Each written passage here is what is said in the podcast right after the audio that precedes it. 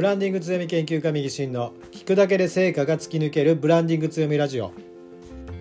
今日のお話は情報発信で成果を出すためにしないといけないことはという話をさせていただきたいと思います。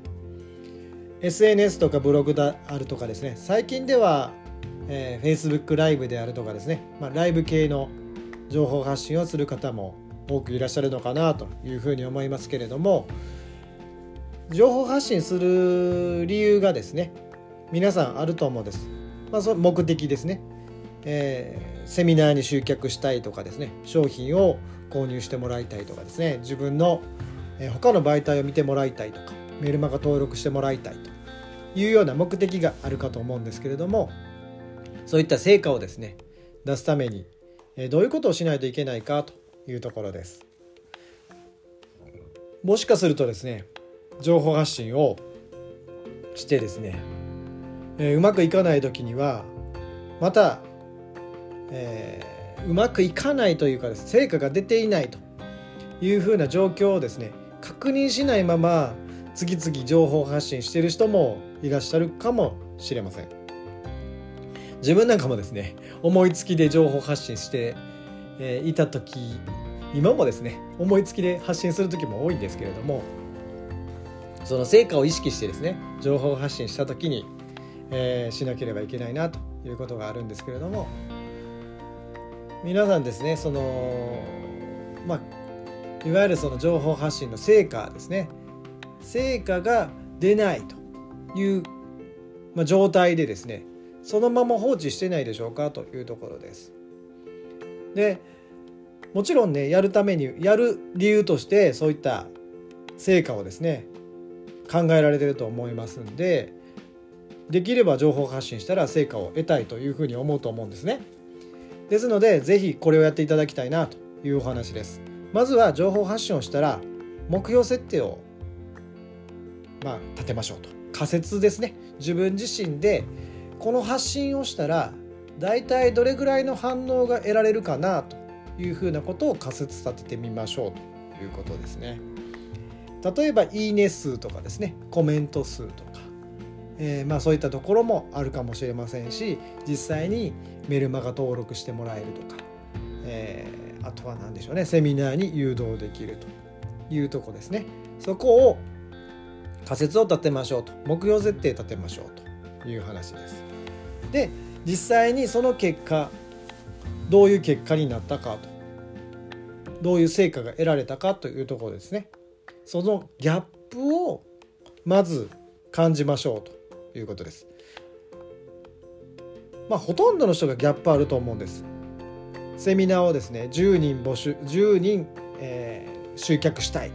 というふうにこの投稿で10人集客したいと思って投稿しますと。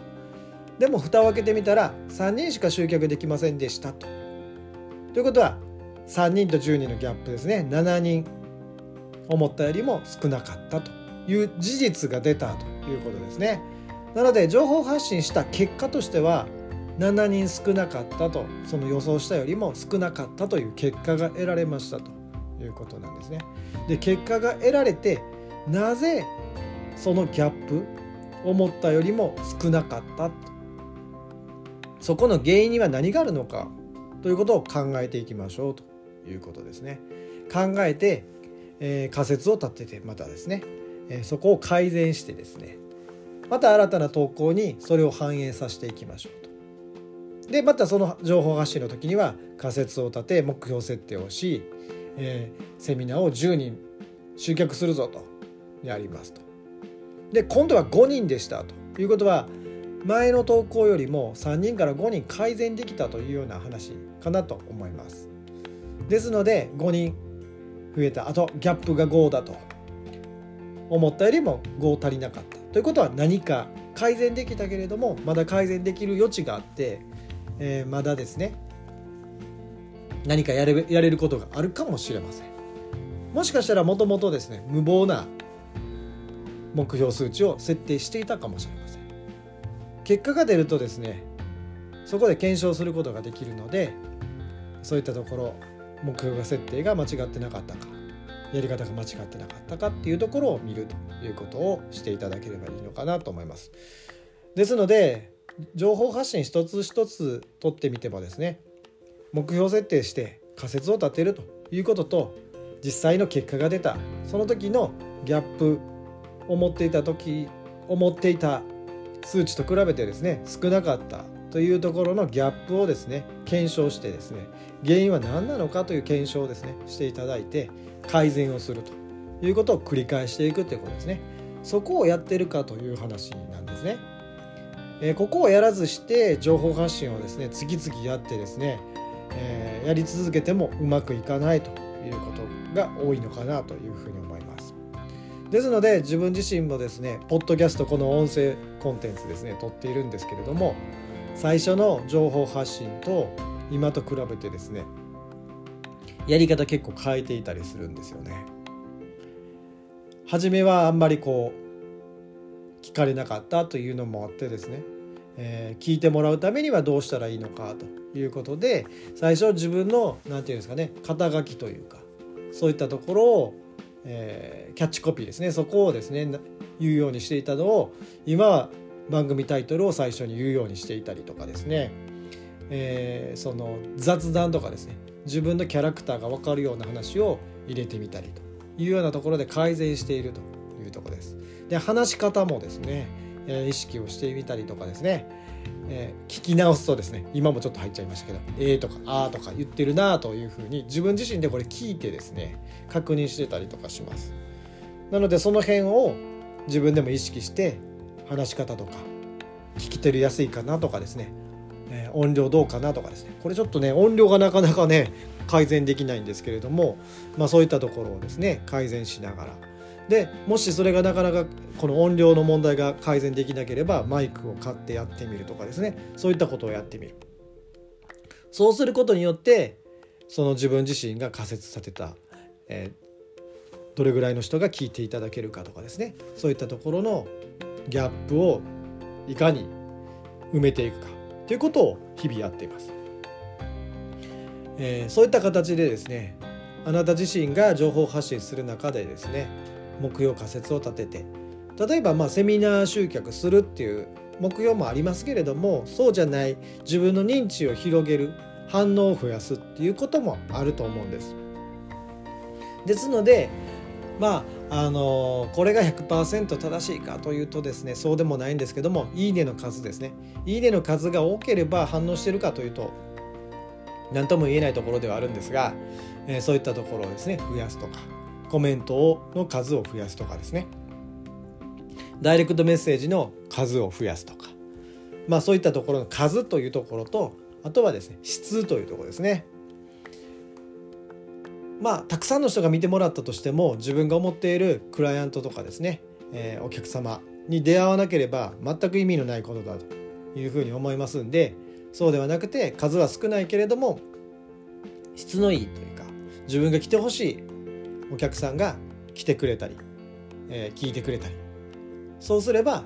もう全然 OK だと思います、えー、そういった方が、え聞いていただけてるかっていうのをですね検証する、まあ、そのために例えば、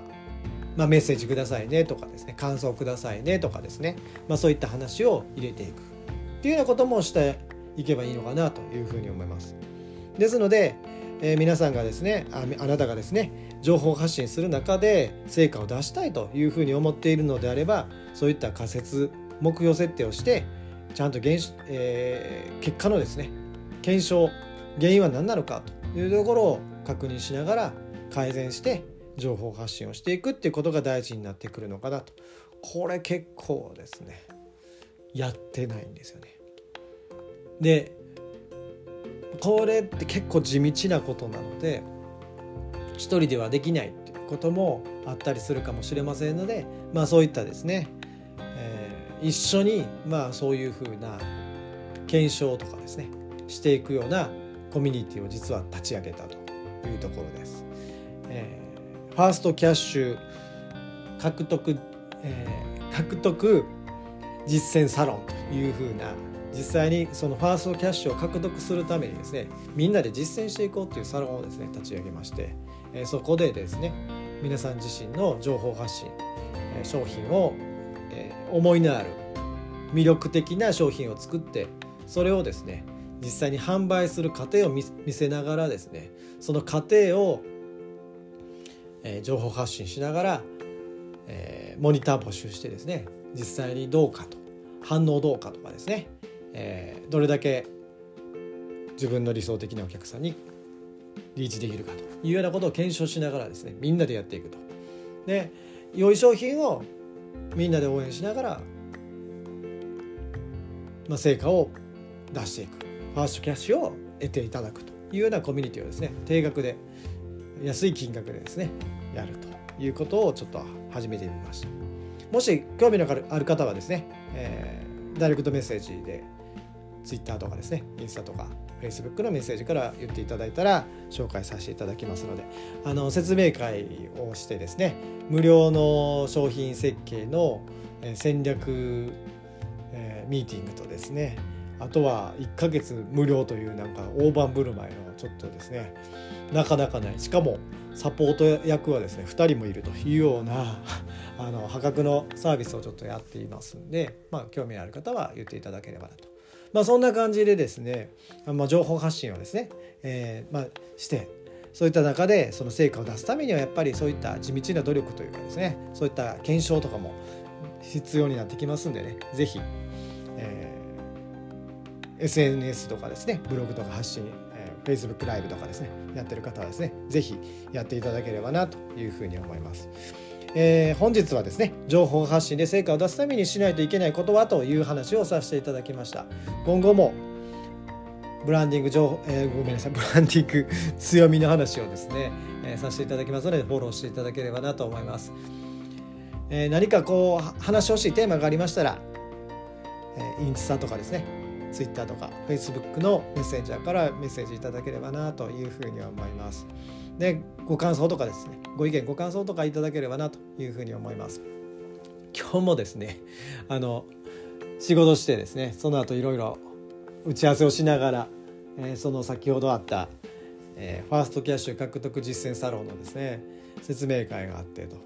その後の音声録音ですんで結構頭使った後の後で